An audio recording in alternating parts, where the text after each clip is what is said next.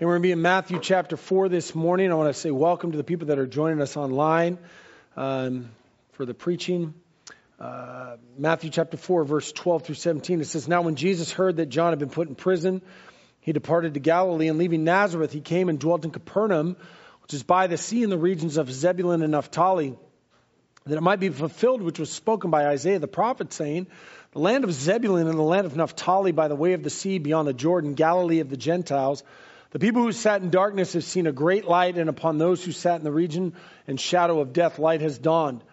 From that time, Jesus began to preach and say, Repent, for the kingdom of heaven is at hand. What's going on in this story? Jesus is beginning his ministry, and John has been put in prison for preaching. And so Jesus leaves, uh, leaves for Galilee and ends up in Capernaum, which was the fulfillment of Isaiah chapter 9. Um, and then it says that Jesus starts his ministry by preaching repentance. Uh, we preach repentance almost every week here at Faith and Victory, and we'll do it again. Um, I love preaching repentance because I believe it leads people to the gospel.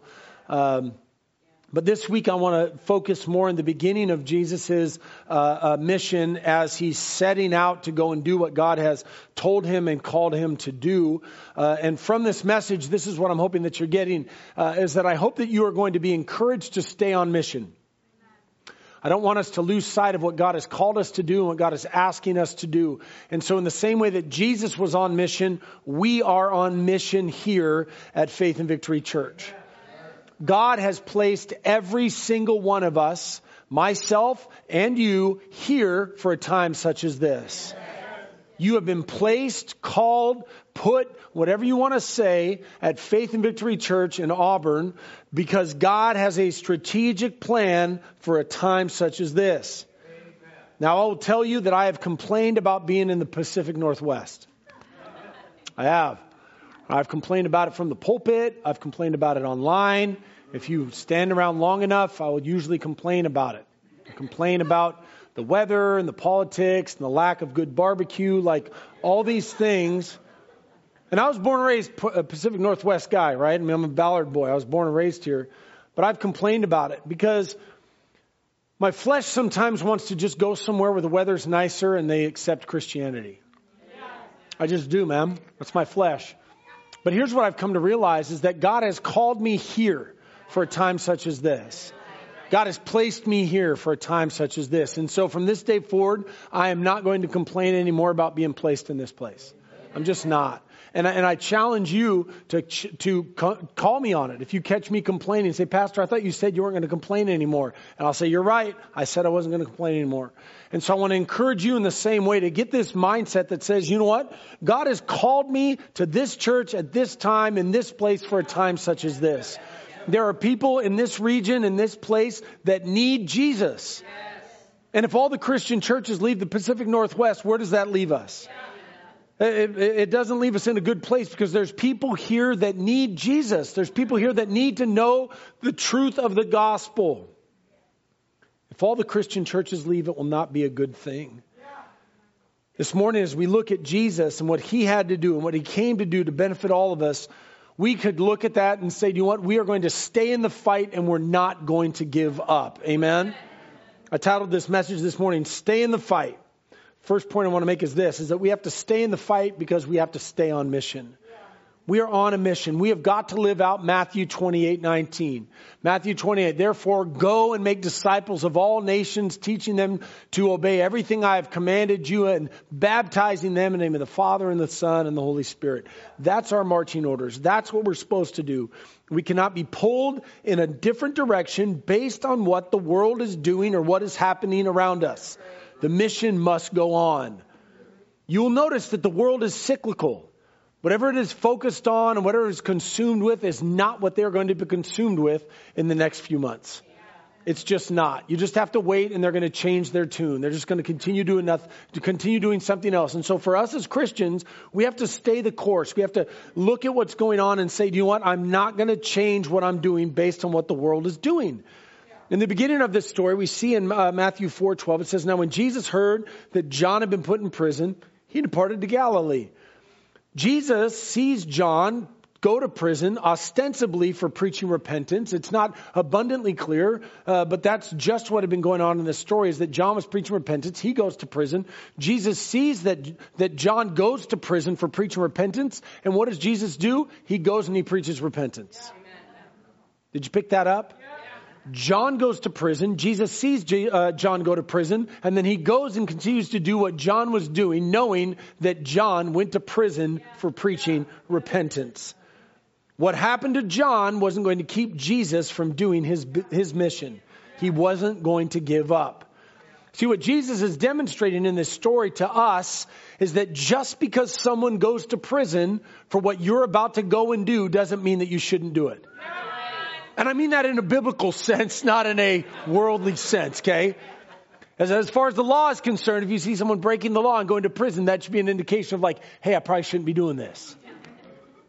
But if it's biblical and it's right and it's constitutional, just because someone else goes to prison for it shouldn't give an indication of like, hey man, maybe I shouldn't be doing that because someone else got in trouble for doing that. I'm not going to do it. No, you are on mission from Jesus.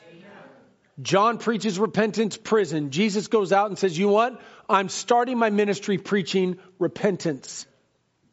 We, as the people of God, cannot be crippled by fear because something bad happened to someone and use that as an excuse or reason why we can't do what we're supposed to do. Do you hear me? Just because something bad happened to somebody for doing what we're supposed to be doing doesn't mean that we have to stop doing what we're doing because something bad happened to someone else. Are you guys picking up what I'm dropping? Are you mopping up what I'm spilling? Does anybody remember uh, September 11th, 19, uh, September 11th, 2001?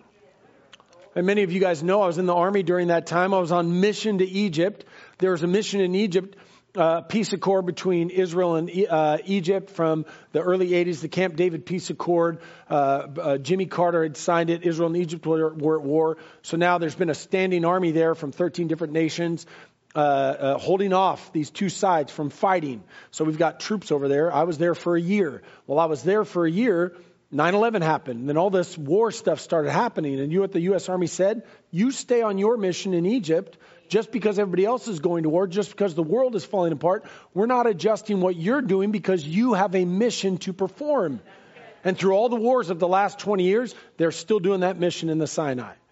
Right now, as you said, there's, there's American troops in the Sinai Peninsula holding on to that peace accord. They're not allowing what's going on in the world keep them from doing what they know that they need to do. You guys see the connection? Do I have to spell it out? like, no, let us go. 2 Timothy 1 7 says, For God has not given us a spirit of fear, but of power and of love and a sound mind. This is a true scripture. Part, part of why Jesus came is described in Hebrews 2.15 and released those who through fear of death were all their lifetime subject to bondage.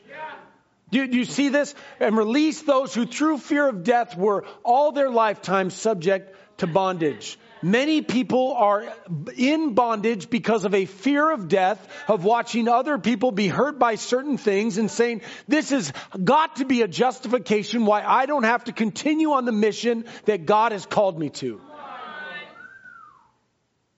When Jesus came, he walked without fear to empower us to walk without fear. He said in John 14, 27, peace I leave with you, my peace I give to you. Not as the world gives do I give to you. Let not your heart be troubled, neither let it be afraid. Did Jesus mean it when he said it? When he said it, did he mean it? Did he say, you know what, you don't need to be afraid. You don't need to be troubled. I'm going to give you this peace that the world will not understand. Everybody else around you will be in chaos and fear and doubt, but I'm going to give you the Holy Spirit inside of you that's going to help you to be able to walk in perfect peace.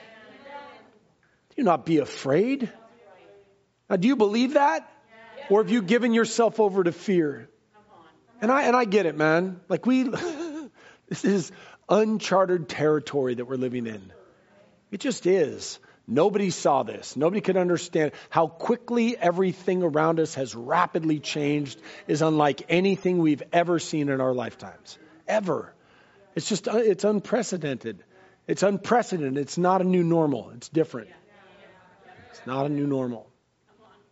And I, I gave myself over to fear, man. Like back in March and April and May, I mean, we were washing our hands so much the skin was falling off, and you know, like people would come to our door and we'd step back and be like, "Go to the yard," and you know what I mean, and and we just kind of like pushed back on all of it because I was like, you know what, I don't want to die. I don't, I don't want, I want this virus to kill me and all these other things. And then, and then like I began to think about it and I was like, you know what, God has called me to lead a church. I'm a pastor. That's what I do. And, and Jesus has taught us not to fear. And, and so if I'm going to be the leader of this church, then I've got to display that I'm not walking in fear. I've got to be able to say, you know what, I'm trusting God. I'm doing whatever. And, and, and so Crystal and I really had a conversation about it. We talked about it, and I, and I literally had to come to a point in my mind where I said, you know what? If I lead my church during the season and I die from this disease, so be it. But, but I'm not gonna I'm not gonna be the guy that cowers in the basement and is afraid. I'm just not gonna do that. I'm just like, if this is my lot and this is what I'm going to do, and, and COVID is the thing that takes me out, frankly, sometimes I'm like, bring it on. Like, I, let me go be with Jesus. Let me go, go to the other side, man, so I don't have to deal with all the stuff on this side. But what I wasn't going to do and what I'm not going to do is I'm not going to let a virus keep me from performing my mission. I'm just not. And if COVID or some rock falling out of the sky kills me, it will be because God wants me to come home. I can't live with this expectation of like, man, I can control all the variables in my life and I'm never going to die and I'm going to be able to protect myself from all things. It's just, it's just not that way. See, the Savior that I serve said things to the men who were sent out to preach. He said things to them like, Behold, I give you the authority to trample on serpents and scorpions and over all the power of the enemy, and nothing shall by any means hurt you. And I get it, man. Fear is real and fear of death is real. We've all feared at some time, but we can't be gripped by it. Even David, mighty, mighty David said in Psalm 55 4, My heart is severely pained within me, and the terrors of death have fallen upon me. Mighty David walked in fear. And so if you've walked in fear, I just want to tell you, you are biblically normal. If David walked in fear, then we, are in good company. Mighty David, who killed Goliath, gave himself over to fear. Was like, man, I'm gripped by this thing. It doesn't make you abnormal. It doesn't mean that Jesus isn't on the throne. It doesn't mean that you've lost your faith. It doesn't mean you're less than. It doesn't mean you're not good enough. It just means you're normal, man. It's normal. But the psalmist says in Psalm 89, 48, what, what man can live and not see death? Can he deliver his life from the power of the grave? Can he? Like, I, I, this might come as a surprise, but one out of one people die. That's an interesting statistic, isn't it? One out of one people die. That's what we do. We're all just born to die. Some of us get one year, some of us get a hundred, but that's just the way that life is. The Bible declares it in Hebrews 9:27, and it is appointed for men to die once, but after this comes the judgment. We're all going to die at some point. But people have become this life worshiper to the point of giving up every last right and giving up on the mission that God has called them to under the guise of protection of life. It's life worship. It's idolatry disguised as Christian virtue wrapped in false humility. I signed up to die, man. I signed up to die. That's, that's the life of, of Christ is to follow him and preach the gospel at all costs, no matter what may come, knowing that we're going to go to be with him at any time anyway. Let me point, let me paint a picture for you. We could have a nuclear war with a destroyed society, nuclear winter, literally a billion people. Like, and it's, I mean, this year anything's possible, right? You have a, a, nuclear war where a billion people on this planet die, and we're in nuclear winter, and we're sitting around, you know, shining up our last two rounds and cooking our last can of beans, whatever. And we would still be demanded by God's word to gather, to serve others, and preach the gospel. There, there's no but unless in the scriptures. Jesus didn't say, therefore go, unless there's this virus that has a 99.6% survival rate. Then just shut down operations, you know, because well, the last thing we want is people hearing about everlasting life when they're under fear of death. It's not what he said. The Bible, the Bible doesn't have those, those, those but unless kind of things that are inside of the scriptures. We've come to love our lives too much to the point of not living and staying on mission. Do you not realize that Christians were the ones that went into the, the leper camps and preached the gospel to the lepers and they caught leprosy themselves and they died because they said the lepers are, are, are worthy to be served and hear the gospel that they may know Christ. And if it costs me my life, I will go in there. Christians go into war torn lands and preach the gospel. Christians go into where cannibals are and they preach the gospel. They don't give up on mission and say, you know what, this is what God has called us to do. We're going to do it. Doesn't matter what the world says. Acts 20, 24, but none of these things move me, nor do I count my life dear to myself, so that I may finish my race with joy in the ministry which I received from the Lord Jesus to testify to the gospel of the grace of God. There it is. The ministry which I received from the Lord Jesus to testify of the gospel of the grace of God. Did you know that all the scriptures that, that apply to death still apply during a global pandemic? God's word has not changed. Zacharias prophesied in Luke 1 74 and 75 to grant us that we, being delivered from the hand of our enemies, might serve him without fear, in holiness and righteousness before him all the days of our life. When Jesus came, it was to release us from the bondage of fear. So that we wouldn't have to walk in fear. We wouldn't have to walk in doubt. That we would be above the world and say, you know what? When the rest of the world is crumbling, when the rest of the world is concerned, man, we walk above this world. Uh, we're in this world, but we're not of this world. We know better. We know what God says. We know what His Word declares. The beginning of Jesus' ministry was moving forward in spite of John's imprisonment to accomplish the mission that God had given him. He was staying in the fight. This is why 2 Corinthians 1:10 rings so true, so true. Who delivered us from such, uh, excuse me, from so a great death, and does deliver us, in whom we trust that He will still deliver us. Has He not already delivered us from death? Has He not already delivered us from fear, from anxiety, from all those things? He will still deliver us. Nothing has ever stopped Christianity. Nothing. And we cannot let this season that we're going through stop Christianity either. You know, it's, it's interesting. Um, a lot of churches, the pastors will pick the worship sets. Um, but at our church, I've always let the worship leader pick the worship sets because I don't know, God calls those people too. And so he'll speak to them and let them know. And it's always a confirmation uh, for me when the worship leader picks the set and then it goes so in line with the sermon. And, and, and uh, the first song today, the, the time has come to stand for what we believe in. I mean, dude, this is the time. This is the moment. Like, this is, like, for those of you, been, I've been serving God now for 30 years.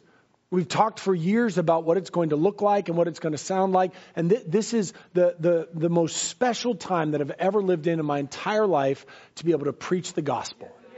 And I praise God I'm here for a time such as this. The, the, the harvest is plentiful, but the workers are few. It's going to be plentiful, friend. Uh, plentiful, friend. It really will. The mission must go on. And here's part of it, man. And and and I, whenever whenever I share a story about myself, it's never because I'm grandstanding or anything else. It's just because uh, it's nice. Part of the mechanics of a sermon is you like take a break and you tell a story, and people might laugh or connect, whatever. The, the point is, is to connect you to the scriptures. It's not to connect you to me or think I'm navalent. Okay, it's like whatever. But uh, you know, Crystal and I, we got we met in January of '98. We got married in June of '98. I got deployed in September of '98 to Bosnia, and I was only 23 years old, and um, and, and, and this is, when I tell you guys stories, I'm going to tell you guys that like, I, I may uh, be emphatic about it, but I never, I never lie in my stories. I, I always want them to be true because I, I, I just think that's bad to do it. And, and Crystal can verify anything that I tell you because uh, she'll correct me. And, uh, um, you know, but before before I got deployed to Bosnia, I, remember the, the the night before I left, man. I'm 23 years old. I'm the, I'm the man of my house and everything else. And I, and I remember like laying in bed and, and I was hugging Crystal and I was just sobbing uncontrollably. And, and, the reason why I was sobbing because I was deathly afraid to go off to Bosnia, right? I mean, they give you 210 rounds of ammunition and an M16, and they do all these trainings and everything else. And I was, I was literally convinced I was going to die. You know, I mean, I've been waiting my whole life to meet Crystal and get married. I've been married for 90 days, and they're like, dude, you're going to go here and you're going to pay the ultimate sacrifice, and people, get your wife will get a folded flag. I mean, you literally fill out paperwork where you're choosing your pallbearers before you go. You vets know what I'm talking about. You literally choose your pallbearers before you go on mission. You do all your life insurance and all this other stuff. And no one steps on that plane. You step on that plane. You have to make the choice. It was devastating, man. It has long lasting effects for decades to come when you have to go through something like that. Eh, eh, but, but here's what happened is that when you've walked through something like that, where you've faced certain death, like certain things just kind of happen. You're like, really? Like a virus? You know what I mean? Like, at least they gave me some semblance of thinking I was going to be okay with some halfway NBC mask that I could have in 210 rounds, thinking it was going to save me. NBC, it's nuclear biological chemical. That's an NBC mask. You know what NBC stand for in the military? Nobody cares. Like, nobody cared about this stuff, man. We'd all just be like, you know what? I ain't putting that thing on. Just let me die from the Agent Orange or, you know, mustard gas, whatever. Once you've walked through that, and then you walk into a season such as this where everybody is running for their literal lives. Of, can you notice that the government can't solve anything? They can't solve homelessness, the war on poverty, the war on drugs. They can't solve anything. And then we believe that somehow they're magically going to solve us and save us from some virus that is just going to continue. It's just like it just it is what it is, man. But I'm not gonna I'm not gonna get a virus that's gonna kill me staying at home watching reruns and leave it to Beaver, man. I'm just not doing it, man. And I don't share that with you trying to make you think that I'm all that. I was scared out of my mind. And I still have long lasting effects for what I had to go through during those times. Because fear is real and death is real. But what I want to share with you is that if you've never really faced it, you just kind of give yourself over to it and just be like, do it, man, whatever. This is how I go, this is how I go. But I'm not going to let it control me. Here's the second point don't give up the fight, you just adjust as necessary. You're always going to have to have adjustments, man. That's just part of living life. Plan A doesn't work, you find plan 2.5. It's just what you do. There's always adjustments in ministry. And, and just because John went to prison, Jesus was like, well, I'm not going to preach in that city. I'll just go preach in this other city. I'll just make an adjustment. Because I he, he went to Capernaum because Capernaum was ripe for social change during that time. It was you know, they had uh, social problems and economic problems, and there was a mix of Jews and Gentiles. I mean, even the, the Bible says in, in Romans chapter 1 that the salvation came first to the Jews, but they rejected Christ, and then it came over to the Gentiles. God was like, well, the Jews don't all want it. Why don't we open it up to these other knuckleheads? Maybe they'll accept it. And like, praise God, man. I'm glad that really happened. Verse 13, and leaving Nazareth, he came and dwelt in Capernaum, which is by the sea in the regions of Zebulun and Naphtali Jesus realized that would be more receptive in Capernaum, so he moved. See, what Jesus realized is that every town doesn't have a great ministry. Every person isn't a great ministry. Some buckets have holes. So, so you just like make an adjustment. You're like, uh, we always talk about don't waste your oil. Like if some people don't want it, some people don't want it. Go find someone that does. You know, back back I used to be in sales. I used to, I used to literally sell toilet paper for a living. Um, man, those guys are paying, making cash right now. I guarantee them. They used to throw it. Oh, we got all we need. Do you? Do you really? Got it right here. I could be selling single ply for money. Anyway, what was I talking about? So, um, the point is, what's my point? You, you, just because something isn't receptive doesn't mean you just keep beating a dead horse, man. It's just not how it is. You, you, ha- you have to just adjust as necessary like for, for us here in Auburn, like honestly, our ministry's been very fruitful. We have we have found uh, that there's people in Auburn and people that are within this city that need the gospel, and and and we've seen people saved and set free. Uh, we've all found a home here together as family, and and the the circle is widening. There's more seats at the table. We're going to continue to add more seats to the table, um, but uh, sometimes you have to make adjustments uh, in, in your approaches. We're having to do that now. Uh, the approaches that we've done before, we're not able to do outreaches or advertising or those types of things because it's just a different season. But it doesn't mean that the mission changes. Like you, you still have to continue to reach out to people. You still have to continue to push the gospel forward. You just you have to do it. This this happened to Jesus. Uh, it says in Matthew 13, 58, he said, Now he did not do many mighty works there because of their unbelief. So Jesus is like, Well, I just got to go do something else. Mark chapter 6, 5 and 6. And This is a really funny scripture to me. Now, he could do no mighty work there except that he laid his hands on a few sick people and healed them. Not really good happened there. All he's able to do is lay his hand on a few sick people and healed them. But this is the operative verse in 6. He says, And he marveled because of their unbelief. Then he went about the villages in a circuit just teaching. See, Jesus shows us that adjustment that you know, we're going to stay on mission, but if things aren't the same way that they were, or things aren't going to do the way that they are, then we're just we're just going to adjust. We're just going to change things and still continue to stay on stay on mission. Whatever whatever it takes to be able to to do stuff, then we're just going to do it. Paul did the same thing. You guys have, remember Paul in the Bible? You guys ever heard of that guy before? Paul did the same thing. He followed where the Holy Spirit led him, and he didn't let it stop him from what he was doing. 1 Thessalonians 2:18 Therefore we wanted to come to you even I Paul time and time again but Satan hindered us. So he had a plan but Satan kept them from doing that. So he was like, well, I had to go to this other city. I had to go and do something else. In Romans chapter 15 and I I just want to show you this cuz I always think it's powerful to hear directly from the word.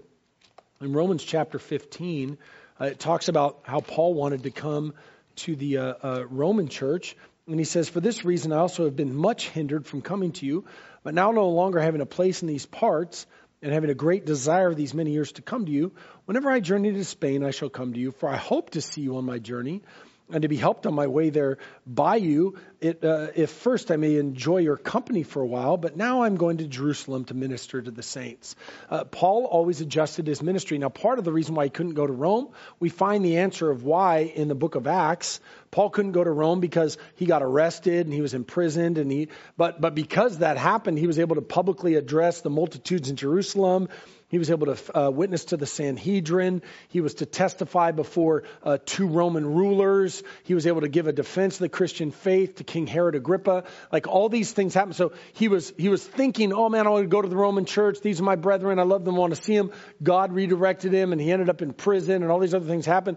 And then God used all that stuff to be able to accomplish a great move of God, to be able to move more of the gospel forward. It was just an adjustment. It was just change. That's that's all it was. The, the, the earliest disciples didn't get uh, uh, set back by uh, setbacks. They were just like, well, we're just going to do something else.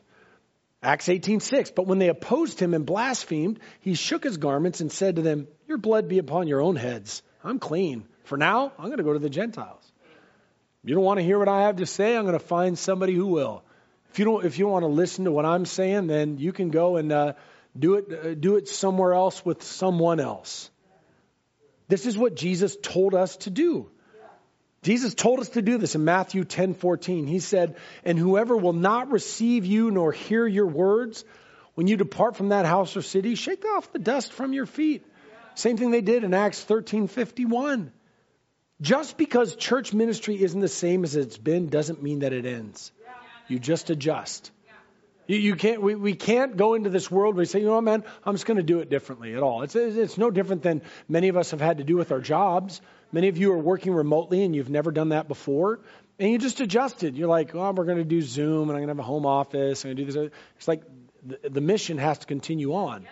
But for some reason, it comes to church and people are like, well, maybe just shut her down and start her up again in 2022. It's like, what? They're, they're adjusting everything else for the almighty dollar. Can we do it for almighty God? We can just adjust things a little bit differently and let it be what it is. We're not going to let that set us back.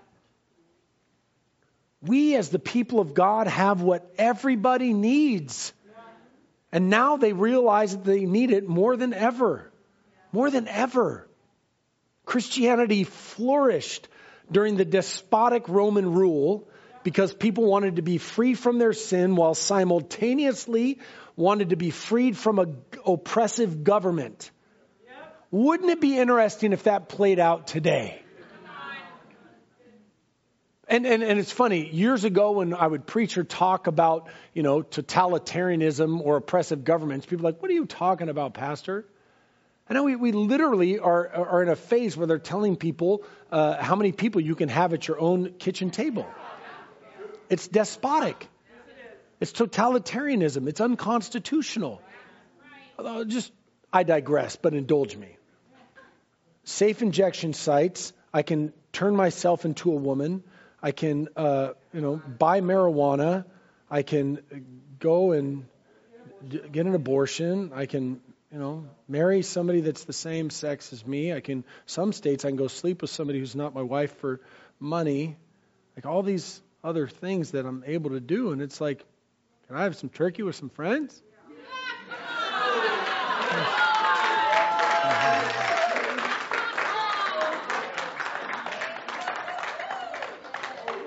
I'll tell you, pornography has ruined more families than turkey has. I don't see him shutting that down. It's ruined more marriages than a little mashed potatoes. And stovetop stuffing. If you eat anything else than that, you're not American, man. I'm telling you. Don't go messing that thing up with like apple slices and nuts. Seriously? Now that's sin.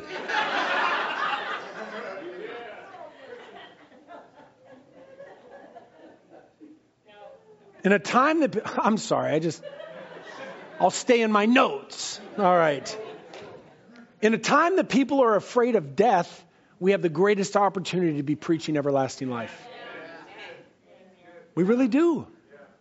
Like people are literally in fear of death. I mean, they, they don't want to die, and we're able to say, you know what, man? You're never, I'm never going to die. I've got everlasting life. I'm going to live forever. Would you like to know how? Everybody's going to live forever. It's whether they're going to go to heaven or hell. I'm going to live forever with Jesus, man. That's where I'm going. That's what I'm doing. And if they don't want to receive it, then I'm just going to move on. I'm going to find people that want it. Luke chapter 10, but whatever city you enter and they do not receive you, go out into its streets and say, the very dust of your city which clings to us, we wipe off against you. Nevertheless, know this, the kingdom of God has come to you because you heard this message. They might reject our message of repentance and everlasting life, but know this, 1 Thessalonians 4 8, therefore he who rejects this does not reject man, but God, who has also given us his Holy Spirit. And we want to live this out. We want to live out the scripture so we can stand before God and say, Therefore I testify to you this day that I am innocent of the blood of all men.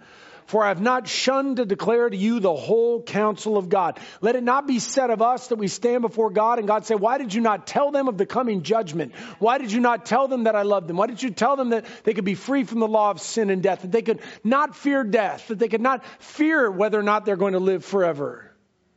If they receive us, they receive Jesus. And if they don't, then they don't. Here's the last part of it. Don't give up the fight, man. Stay in the fight and remember God's plan. See, in verse 14, let me get back to Matthew. Matthew chapter 4, verse 14. That it might be fulfilled, which was spoken by Isaiah the prophet. That it might be fulfilled is a term that you can see all throughout Matthew, and we'll see it more as we go through. And, and, and, and I know I repeat myself, but I want to ingrain this into your head. Matthew is trying to connect Old Testament prophecy with Jesus Christ to make the connection to show that Jesus is Messiah. And, and, and so he's drawing the connection between Isaiah chapter 9 that said that the Messiah would come and then he would go to this region. And so Jesus went to that region. So Matthew is putting the two together and saying, uh, this is fulfilled. Why is this important? Because it shows God's eternal plan it shows that God knows what he's doing, that God directs the affairs of man. You are not here by accident. You are here for a time such as this. You could have been born at a different time. You didn't choose when you were going to be born. You didn't choose where you were going to be born. God chose it and he put you here for a time such as this. And so we've got to stay in the fight and remember God's plan. God has a plan. Let me show you another scripture. I'm going to preach on this probably in the next few weeks, but just pretend that we didn't say it um, in Matthew chapter 6, 25 through 34. Now listen. You haven't been listening up to this point, but listen now. I, I want you to really clue in and listen to this scripture, and I want you to think about it in terms of 2020, okay? Right now. Don't think about when you learn this scripture in Sunday school. I want you to think about it right now for where we're at, okay? Therefore, I say to you, do not worry about your life, what you will eat or what you will drink, nor about your body or what you will put on. Is life not more than food and the body more than clothing? Look at the birds of the air, for they neither sow nor reap nor gather into barns, yet your heavenly Father feeds them. Are you, you, not of more value than they? Which of you, by worrying, can add one cubit to his stature? So why do you worry about clothing? Consider the lilies of the field, how they grow. They neither toil nor spin. And yet I say to you that even Solomon in all of his glory was not arrayed like one of these. Now, if God so clothes the grass of the field, which today is and tomorrow is thrown into the oven, will he not much more clothe you, O you of little faith? Therefore, do not worry, saying, What shall we eat, or what shall we drink, or what shall we wear? For after all these things the Gentiles seek. For after all these things the Gentiles seek. For your heavenly Father knows that you need all these things. But seek first the kingdom of God and his righteousness, and all these things shall be added unto you. Therefore, do not worry about tomorrow, for tomorrow will worry about its own things. Sufficient for the day is its own trouble. Now, the essence of that verse is very simple God has a plan, God knows what He's doing, and He's going to take care of the details. Have you not uh, eaten up to this point in your life? Has he, has he, yeah, some of you like, amen. Has he not taken care of you? Can you not look back on seasons in your life where you didn't even think that you would make it this far, yet God has sustained you? Is God not faithful to see it through? Will God not see you through 21 and 22 and 23? Will God not take care of you? Yes, He will. Job knew it. Job said, it in Job 42 2. I know that you can do everything and that no purpose of yours can be withheld from you. See, this is the standard that Jesus knew, and this is the standard that Job knew, and that we should know is that God will take care of it, come what may.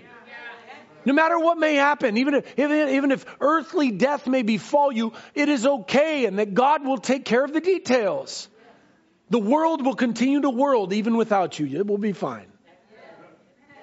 Proverbs 19:21 and there are many plans in a man's heart nevertheless the Lord's counsel that will stand. What does it mean to you, friend, as you're going through it? Do you do you forget and have you forget that God is in control and he's taking care of it?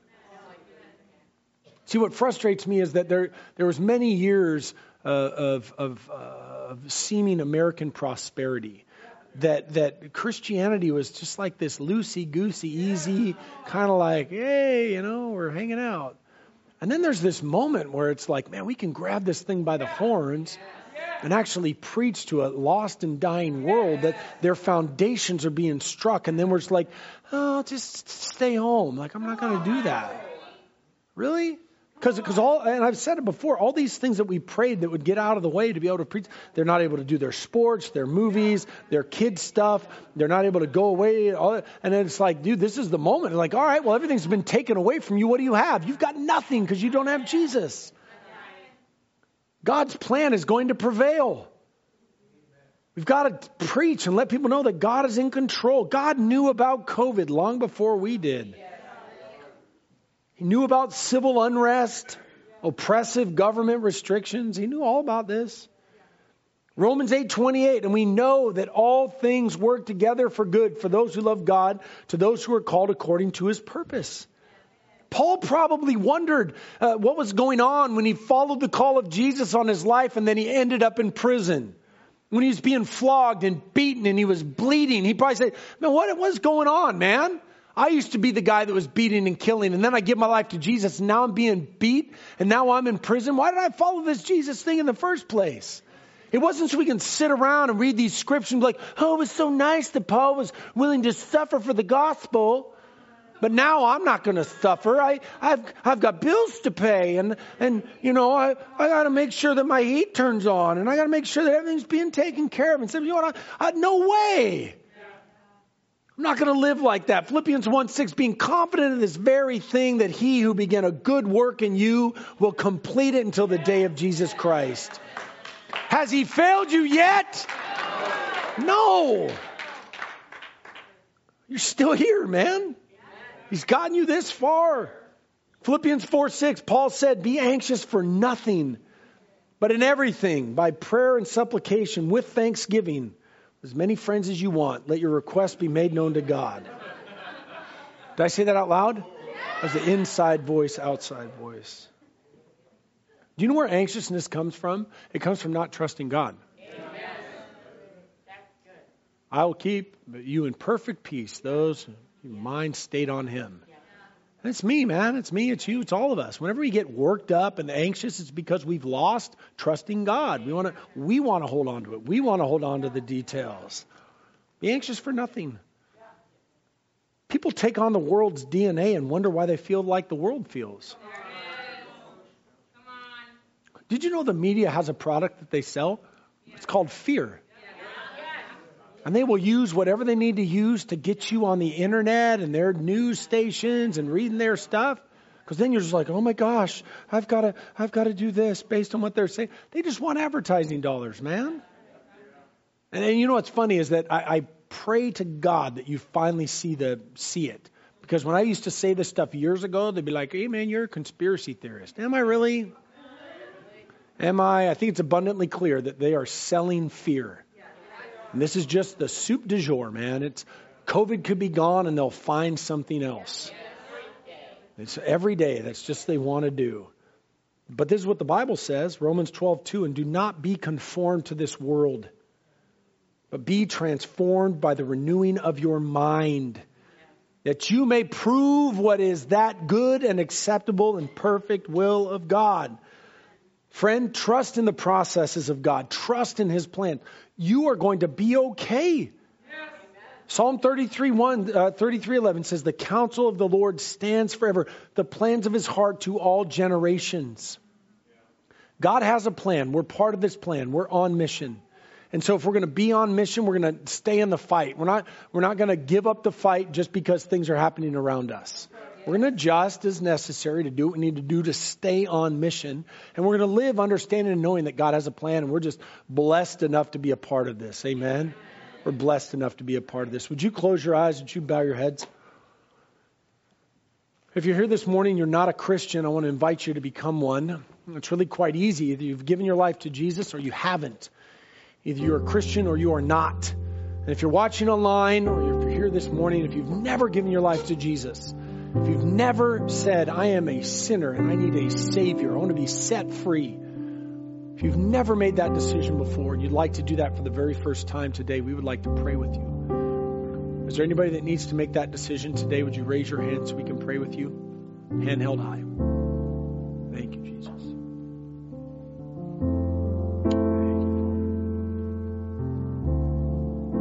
We always ask, too, if you've been far from God, if you are a Christian, you've walked away and you say, Man, I don't know what happened, Pastor. Like it's been years, but I that I feel the conviction of the Holy Spirit this morning and I need to come back to Jesus. Friend, He's right behind you. He loved you when you were his enemy. How much more so now that he calls you son or daughter? Just turn around and fall into his arms. If you need to come back to Jesus this morning, rededicate your life, would you raise your hand? I'd like to pray with you as well. So, anybody that needs to make that decision? Father, we pray that this word would go down into our spirits. God, we pray that we would stay on mission. Stay on mission, Lord. Just as necessary, but God, we trust in your plan. We know you know what you're doing. We may not know what we're doing, but we're going to stay on mission. We're going to do what you have called us to do. We're going to walk the way that you intended us to walk. We love you, we praise you, we thank you. In Jesus' name, amen. Amen. Hey, we want to thank you so much for being online with us today. I want to remind you, if you're not a follower on Facebook, please like our page on YouTube. Please subscribe. Follow us on Twitter. Tell all your friends. Continue to watch online. We thank you for watching. We love you so much. Have a great day.